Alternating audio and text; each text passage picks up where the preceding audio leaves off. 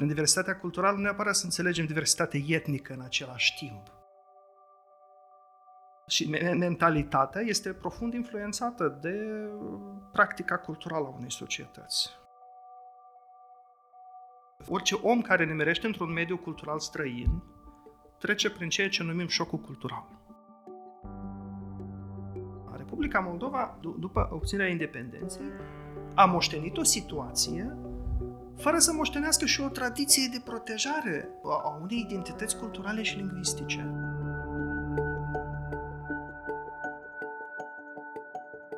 Cât de mult cunoaștem despre oamenii de lângă noi, vecini, colegi sau membri ai societății, fie ei ucraineni, ruși, găgăuzi, bulgari, romi, evrei, polonezi, armeni sau greci. Conform etnobarometrului din 2020, majoritatea moldovenilor, găgăuzilor și romilor se identifică predominant cu grupul lor etnic principal. În același timp, apartenența etnică corelează puternic cu limba maternă pentru aproape toate grupurile etnice. Cât privește apartenența lingvistică, de exemplu, romii comunică preponderent în trei limbi zilnic. Declarația Universală a UNESCO privind diversitatea culturală atrage atenția asupra faptului că pluralismul cultural este indisociabil de cadrul democratic. În același timp, diversitatea culturală este despre respectarea demnității umane și ea implică un angajament față de drepturile omului și libertățile fundamentale. Un lucru este clar, nimeni nu poate invoca diversitatea culturală pentru a încălca drepturile omului garantate de dreptul internațional și nici pentru a le limita domeniul lor de aplicare.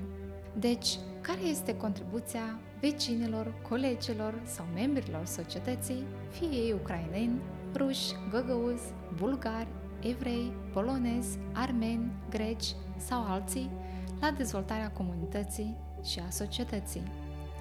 Ne-am bucurat sau din potrivă am negat diversitatea lor etnică, religioasă, lingvistică sau culturală, cât de deschiși am devenit pentru a trata diversitatea culturală ca pe o sursă de inovație și creativitate în interiorul granițelor și în afara acestora. L-am invitat pe domnul Andrei Coropcean, doctor în istorie, lector la Universitatea de Stat din Moldova, să ne explice ce este diversitatea culturală și la ce ne prinde bine. Eu sunt Irina Coropcenco și te invit să asculți podcastul Punct pe ură. Prima mea întrebare este ce reprezintă diversitatea culturală și dacă aceasta este doar despre folclor, despre port popular, despre tradiții sau mai e ceva care în publicului larg îi scapă? Și diversitatea culturală, în primul rând, ar fi și o condiție, dacă putem spune așa, de coexistență a diverselor culturi care se disting pe vari criterii. Fie că este vorba de tradiții, fie că vorba de religie, fie că vorba de limbă, etc. Coexistența acestor culturi diverse într-un spațiu concret ne referim la un spațiu geografic, nu neapărat să ne referim la un uh, spațiu politic, la un stat, de exemplu, deși de regulă vorbim despre stat sau vorbim de o altă entitate geografică, entitate administrativă, unde recunoaștem existența unei diversități culturale. Pentru că chiar dacă pare de fapt că diversitatea culturală este un fapt uh, obiectiv, adică uh, o diversitate de culturi există într-un spațiu concret, un spațiu istoric și geografic concret, dar nu este uh, până la urmă suficient doar existența lui obiectivă, ci și recunoașterea acesteia. Adică recunoașterea inclusiv de către stat, de către autorități, de către societatea civilă, a acestei diversități uh, culturale. Sigur că diversitatea culturală nu se referă numai de la diversitate de tradiții, de obiceiuri uh, și așa mai departe. Cultura având un sens foarte larg, cu siguranță că aici ne referim pe lângă tradiții, tradițiile care sunt niște tipare ale culturii transmise din generație în generație, acceptate și aprobate de societate și indivizii întotdeauna tind Bine, majoritatea din ei tind să aibă această aprobare socială, adică eu mă comport într-un anumit fel pentru că știu că asta este acceptat de societate și așa mai departe. Deci pe lângă aceste obiceiuri și tradiții, evident că ne referim și la limba. Limba este un element foarte important al culturii și mă refer nu numai la, aici nu numai la diferențele lingvistice, dar și la cele dialectale și la aceleași uh, regionalisme, da? care și ele sunt parte a diversității culturale. Prin diversitatea culturală nu neapărat să înțelegem diversitate etnică în același timp. Uh-huh. Pentru că uh, o etnie uh, sau un grup de oameni care se atribuie unei etnii nu înseamnă că vor împărtăși exact aceeași cultură, deși în mare măsură asta o vor face. Pe de altă parte, trebuie să ținem cont că cultura implică și mentalitatea. Nu vorbim despre niște elemente, despre niște criterii uh, separate, ale, izolate ale culturii, ele toate depind una de alta, pentru că tiparele culturale sunt și mentalitatea este profund influențată de practica culturală a unei societăți, da? de tradițiile, inclusiv a interacțiunii sociale. Și asta uh, determină și comportamentul nostru. Și particularitățile de comportament care pentru alții pot părea ciudate. Pentru noi sunt obișnuite. Așa cum și noi nu recunoaștem sau nu înțelegem uneori comportamentul altcuiva, pentru că nu înțelegem cultura altcuiva, noi nu înțelegem acel fundament care a stat la baza formării unui astfel de caracter, a unor astfel de obiceiuri, etc. Și aici intrăm un pic într-o, într-o chestie mai complicată când uh, vorbim despre recunoașterea publică sau recunoașterea socială a interculturalității sau a multiculturalității sau a diversității culturale. Și noi, cu toate că vrem să spunem că suntem foarte toleranți, dar de fapt îl acceptăm destul de greu pe celălalt. Și lucrul ăsta uh, se observă. Viața de zi cu zi se observă în, uh, în diferite comunități din Republica Moldova. Și uneori, din păcate, este și o chestiune care cumva uh, este frumos manipulată de 30 de ani de politicul de la noi din păcate. În contextul acesta, întrebarea pe care aș vrea să o adresez e dacă migrația, fie spre vest, fie spre est, a cetățenilor Republicii Moldova și conexiunea aceasta cu, cu necunoscutul sau cu celălalt în ultimii 30 de ani a determinat vreo schimbare de atitudine față de ceea ce înseamnă identitatea și diversitatea unei comunități. Știți, este complicat, complicată această întrebare din uh, câteva, câteva motive. Depinde foarte mult și în care mediu au ajuns acolo emigranții noștri. Pentru că, bine, bine unii au mers în Rusia, de exemplu, alții au mers în, în Occident. Occidentul, care este o societate mult mai deschisă spre diversitatea culturală, spre toleranță interetnică, culturală, religioasă și așa mai departe. Noi nu vorbim cât de sinceri sunt, nu știu, cei care spun că ei acceptă, îl acceptă pe celălalt, dar asta este o regulă, o normă socială deja, care a fost destul de eficient implementată în educație. Cei care au mers în, în Rusia, spre exemplu, Rusia care nu are în principiu, sau spațiul ăsta, deci o să folosesc un termen deja care ne, ne, ne roade urechile deja în a treile, zecele ani, așa numitul spațiu post-sovietic. Am impresia că peste 100 de ani cineva o să ne numească spațiu post-sovietic. Chiar dacă în acel, în defuncta Uniunii Sovietică, declarativ, ce se declara? Prietenia popoarelor, egalitatea tuturor, mă rog, toți construim comunismul și toți devenim o națiune unică, națiunea sovietică.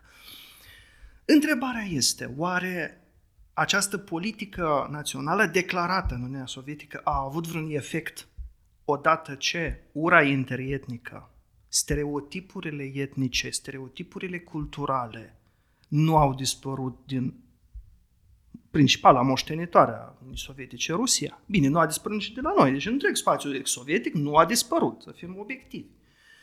Deci, întrebarea mea este cât de eficientă a fost acea educație? Ori una e să declar de la tribună, una se, e să declare în programele partid, partidului și nu știu unde, și alta să implementeze asta în realitate. Ori totul se făcea atât de formal încât ne-am trezit cu conflicte și cu ură interetnică care de fapt a fiert toată perioada sovietică, doar că a izbucnit la un moment dat ca o lavă într-un vulcan.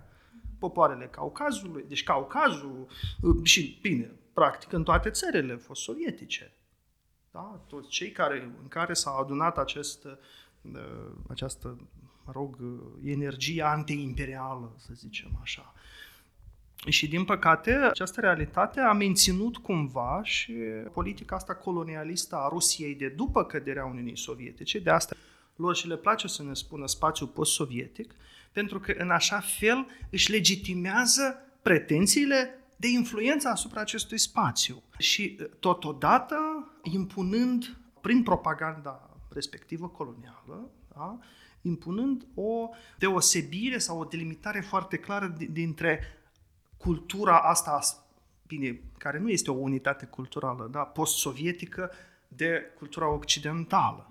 Și toate, toate criticele sau toată repulsia față de o fantomă pe care ei o creează drept cultura occidentală cu fel de fel de, de caracteristici care tipurile se deosebește de ceea ce ne unește, uite, pe noi da, ăștia post-sovietici. Și politica rusească a insistat pe acest, pe acest lucru. Și de ce vreau să ajung la subiectul respectiv? Evident că eu am întâlnit foarte mulți oameni de-ai noștri și prieteni și rude și care am discutat și care au lucrat în, în, în Rusia și care, spre exemplu, îi numeau pe cei din Caucaz într-un fel, pe cei din Asia Centrală altfel, deci, mă rog, termeni peiorativi într-un fel, de parcă ei, se, ei cei de la, de, de, de la noi, imigranții noștri, parcă se cumva se identificau cu rușii mai degrabă, da? cu uh, națiunea superioară, da? deci nu cu ășlalți. Ori vedem că uh, acolo a existat totuși un mediu ostil față de alte culturi. Chiar dacă vorbim despre civilizație urbană, despre un mediu urban.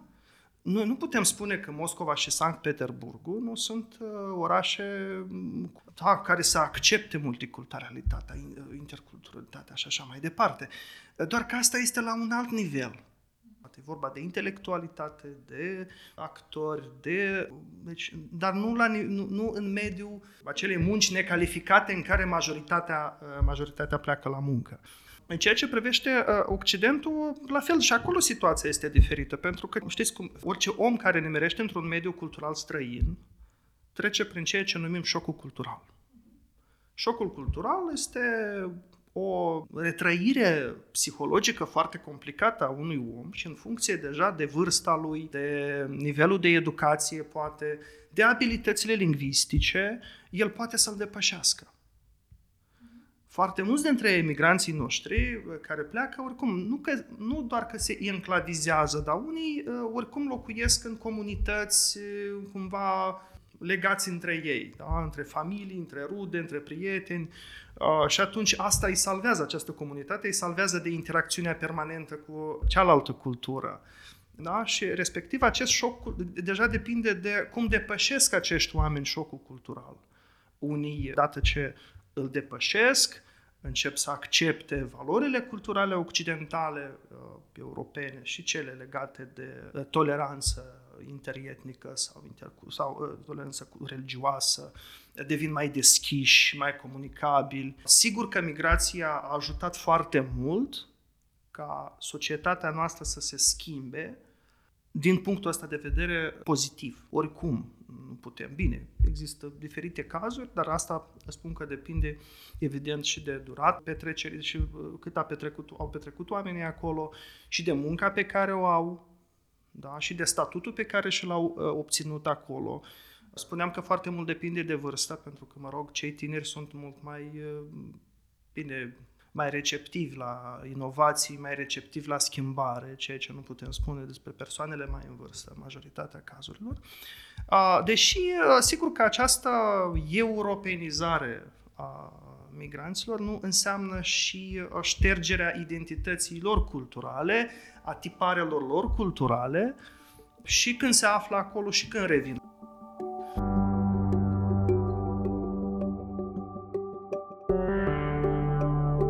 Care e relația între identitate și diversitatea culturală? În, prin diversitatea culturală noi înțelegem diferite identități culturale și uh, este greșit dacă am, am vorbit doar despre identitatea, identitatea etnică. Da?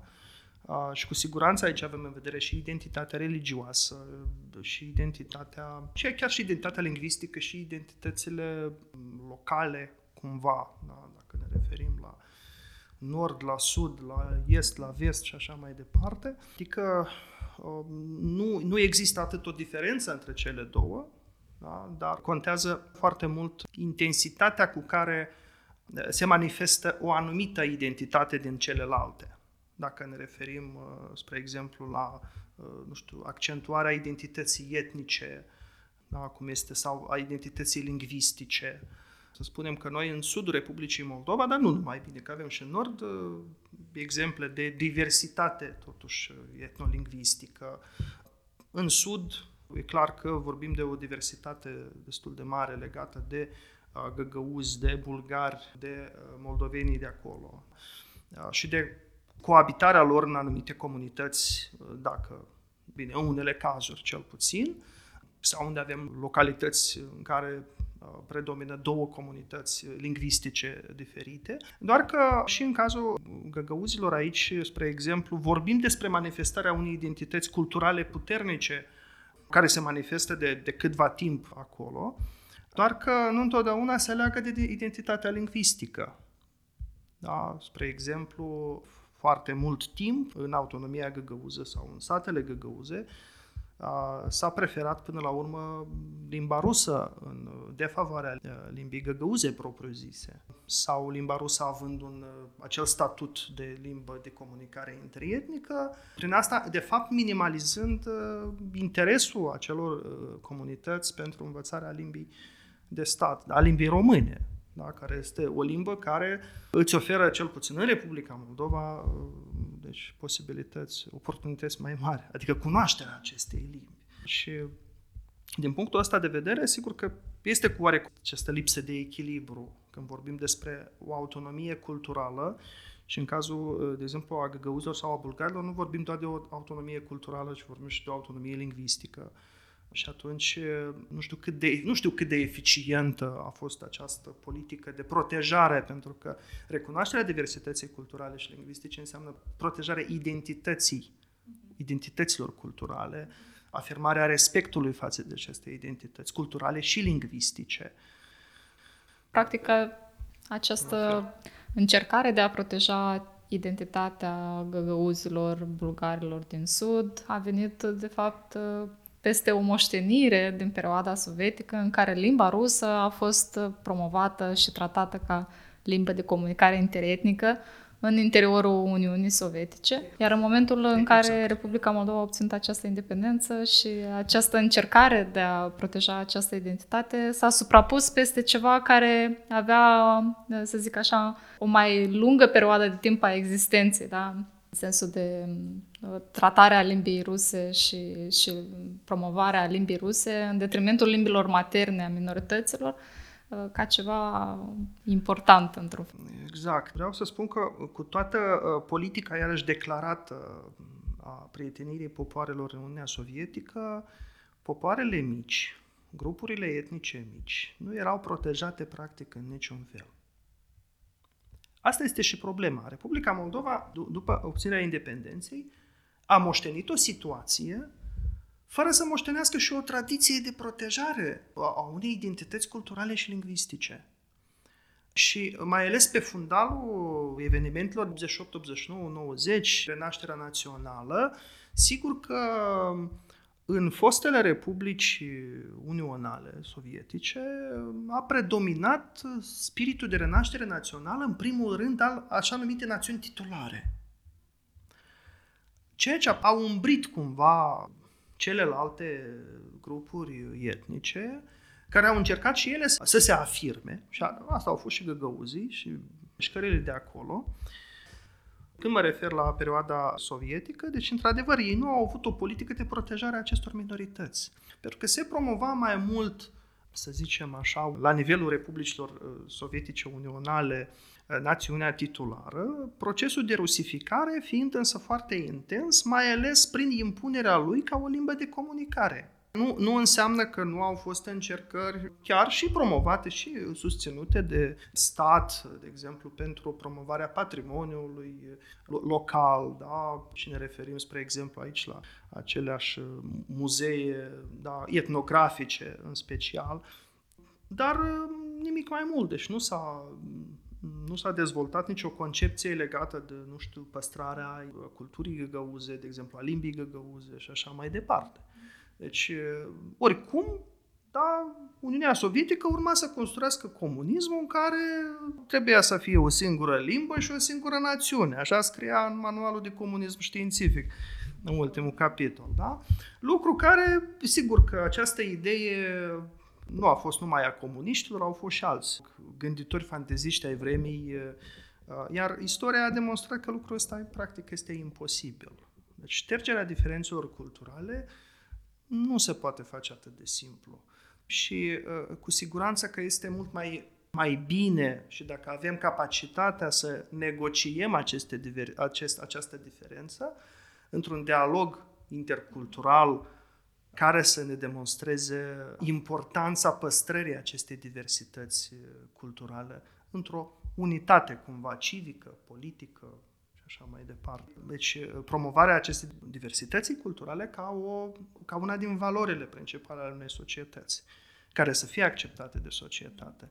Și, uh, din păcate, la noi, sigur că a fost uh, și factorul politic și continuă să fie important în acest sens, încât unele forțe politice încearcă totuși să accentueze nu diversitatea, dar diferența da, între valori, între cultură, între uh, limbi și așa mai departe, vorbind aici și despre elementul foarte important componenta culturii ca religia.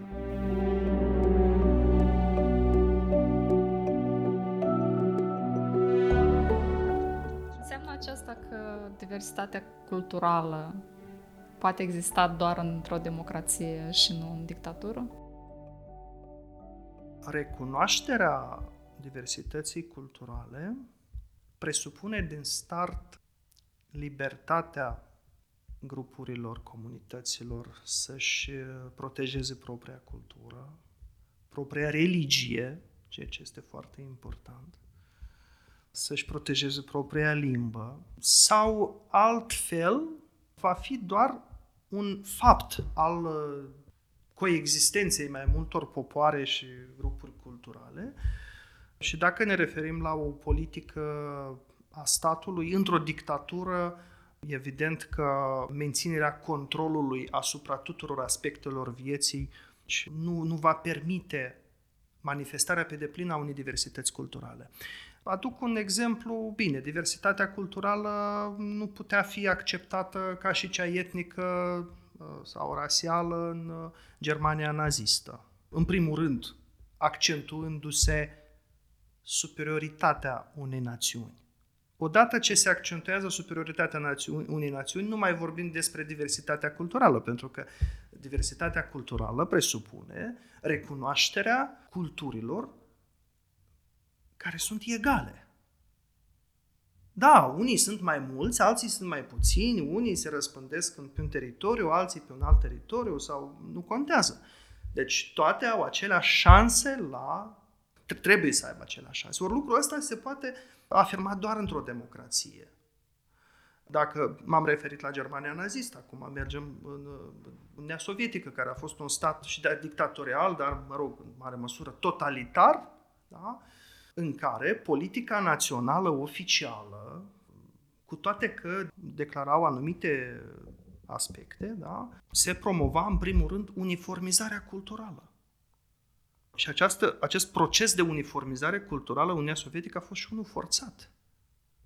De exemplu, forțarea nomazelor din Asia Centrală să treacă la modul de viață sedentar, să locuiască în case de, de piatră, când ei toată generații la rând, bine, toți strămoșii lor au locuit în iurți. Procesul ăsta de adaptare culturală sau de aculturație a popoarelor care aduc un alt, alt mod de viață poate avea loc dar el trebuie să aibă loc natural, într-un mod natural.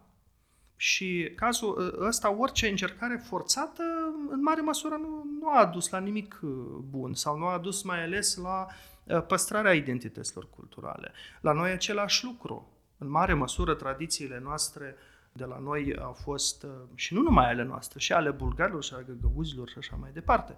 Și colectivizarea forțată și colhozurile au schimbat foarte mult în ceea ce numim identitate culturală și tradiții. Și același lucru mă refer și la politica lingvistică, care era prioritatea, de exemplu, a unor sărbători politice asupra celor religioase. Ce fel de recunoaștere a diversității culturale vorbim dacă da, era interzisă, practic, sărbătorirea Crăciunului sau nu mai vorbim de sărbătoarea Paștelor, care se făcea și pe ascuns. Cel puțin propaganda oficială da, lupta împotriva uh, acestor sărbători da, și împotriva religiei în genere, a tuturor religiilor, a tuturor confesiunilor, din, din, și împotriva creștinismului, și împotriva islamului, și împotriva budismului, deci a comunităților budiste, care erau destul de multe în Rusia atunci și, bine, și acum mai sunt. Ați menționat la un moment dat despre politica de identitate și superioritate raseală a Germaniei naziste. Aș vrea să vă întreb dacă credeți că ar fi putut cunoașterea și asumarea diversității culturale preveni crearea ghetoului din Chișinău în perioada 41-42 sau a lagărilor din, din Transnistria unde au fost trimiși și evrei și, și romi. Amintindu-mi despre ceea ce uh, știm despre uh, pogromurile din Chișinău și vorbesc despre primele pogromuri de la începutul secolului, în care, uite, 100 de ani sau, mă rog, aproape 100 de ani, niște comunități, niște oameni au conviețuit într-un oraș în care, bine, majoritatea dintre evrei erau negustori, că evreii nu puteau să se ocupe de altceva, adică nu puteau să aibă pământ, nu aveau dreptul să dețină pământ. Ei, rezolvau ei și această problemă, unii dintre ei, este adevărat, prin falsificări de acte, prin... Asta era o chestie obișnuită, cum fac și acum, da, mult, mulți oameni. Acum, nu este poate corect să întreb, dar s-ar fi întâmplat acel pogrom dacă nu apărea la un moment dat o știre falsă într-un ziar? Și dacă nu se organizau niște băieți da, să pornească dezordinea în Chișinău, să jefuiască, să bată, să omoare, să strice, nu exclud că printre ei erau și foarte mulți care până atunci au conviețuit foarte bine cu, cu, cu evreii. Puterea de manipulare a, a conștiinței noastre este ceea ce determină deseori astfel de cataclisme. Sigur că foarte mult depinde de educație. Sigur că foarte mult depinde de promovarea unei astfel de politici încât uh, noi să fim cât mai mult protejați de niște mesaje manipulatorii și care provoacă ură. Pentru că noi astăzi auzim, până în ziua de azi, discursul ăsta, nu la nivel oficial, să spunem, dar în alte știri sau în știri manipulatorii, cu titluri manipulatorii. Și de Doamne Sănătate, cu ei inventat, inventat rețelele socializare, da, acolo tot se pot expune. Și noi atunci nu, noi nu mai controlăm discursul ăsta de ură din comentarii, dar unele din ele sunt foarte populare, sau postări. Și uh, fiind la fel, uh, iarăși manipulatorii, sigur că gradul de educație este probabil și, și educația în acest sens poate să nu să ne salveze 100 de procente dar să ne creezi o imunitate. Asta mult contează. De aceea există și acest recurs la memorie deseori. Și el trebuie să fie. Și în ceea ce privește ororele nazismului și în ceea ce privește ororele comunismului și așa mai departe. Nu numai de cele de la noi, de peste tot. Și pentru a promova ideea că toți suntem oameni cu aceleași șanse, cu același creier, cu același drept de a ne manifesta. Acum, revenind la întrebarea dacă se cunoștea sau dacă se educa. Știți, printre foarte mulți promotori ai antisemitismului au fost oameni foarte educați. Iarăși revin la puterea manipulării, la discursul care până la urmă da, se transformă într-un instrument foarte eficient de spălare a creierilor. Este greu de spus dacă, într-adevăr, pentru că sigur că noi uh, ne punem speranța în faptul că o educație a multiculturalismului, educația toleranței ar preveni astfel de catastrofe. Dacă nu ar fi fost războiul din Ucraina acum, cred că eram mai optimiști la acest capitol. Și dacă avem acest război, vedem cum patrimoniul cultural al Ucrainei este distrus, dispare practic în acest război. Mă întreb dacă astfel de conflicte șterg sau au potențialul de a șterge și diversitatea culturală. Bine, procesele care au loc acum în Ucraina, vorbim despre o consolidare probabilă a unei națiuni civice ucrainene foarte consolidate, foarte puternice, pe fonul acestor, acestor evenimente. Asigur că fenomen care poate să dea naștere și unor lucruri mai puțin bune legate de fobii, legate de rusofobie, de exemplu, legate poate de alte momente pe care nu vreau să le discut, să le... Dar ceea ce privește dispariția diversității culturale sau ea poate dispare doar Doamne ferește, pentru un genocid, da, total. Deci nu vorbim despre dispariția diversității, ștergerea diversității culturale în, în cazul acesta, dar oricum acest război va, va pune o amprentă foarte serioasă asupra identității etnice și culturale a ucrainenilor, în primul rând.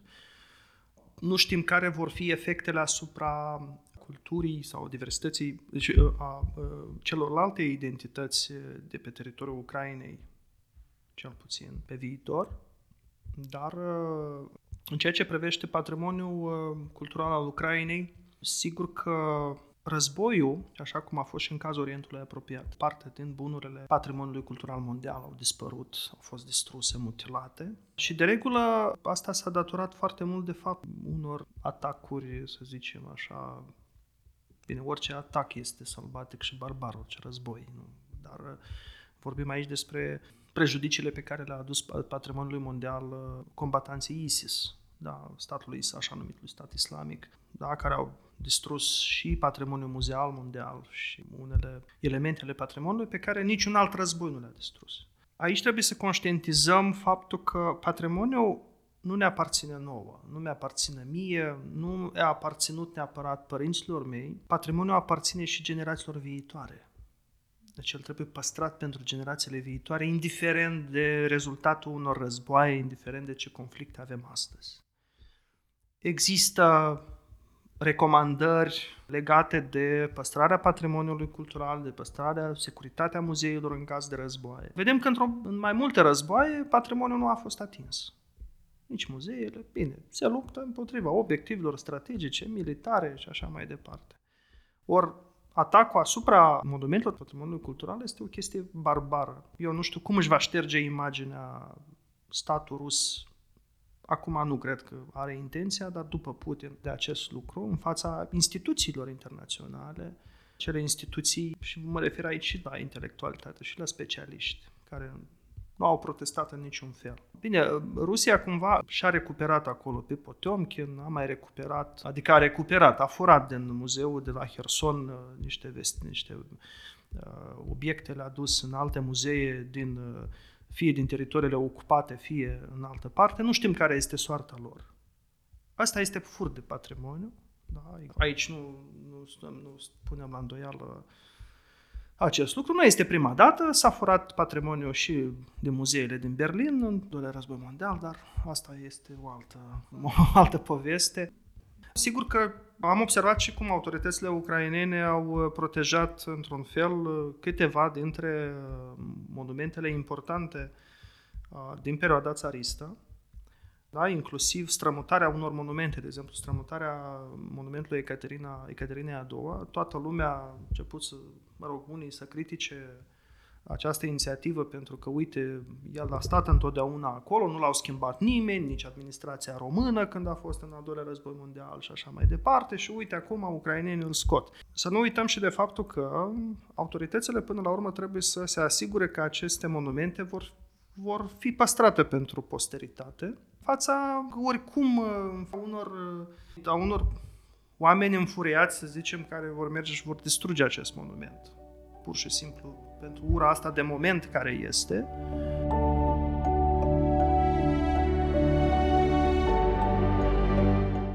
La ce ne e utilă zic la ce ne e utilă pentru că vreau să înțeleagă și cei care ascultă acest podcast. La ce ne este utilă diversitatea culturală?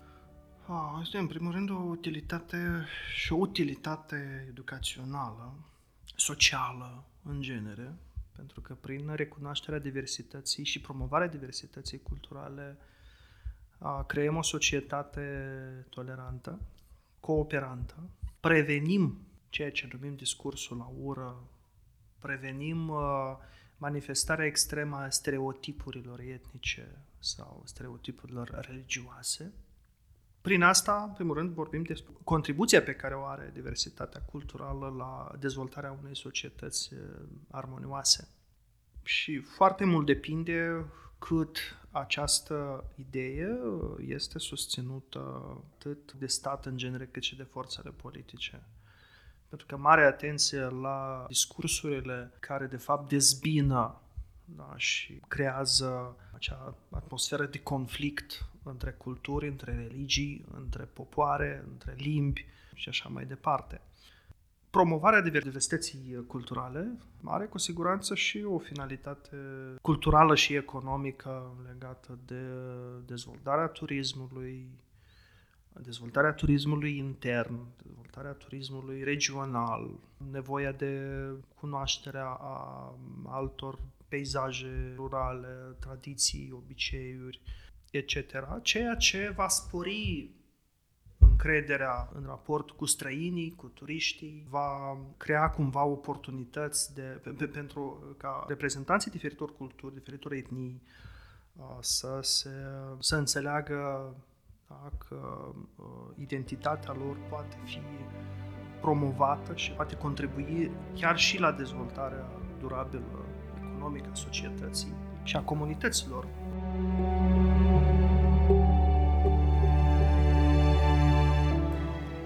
Ai ascultat Punct pe Ura, un podcast produs de Asociația Promulex cu susținerea financiară a Agenției Statelor Unite pentru Dezvoltare Internațională.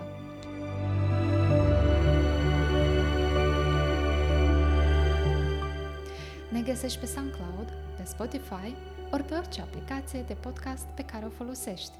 Iar pentru mai multe informații, te invităm să vizitezi pagina de Facebook Monitor Hate Speech Moldova sau promolex.md.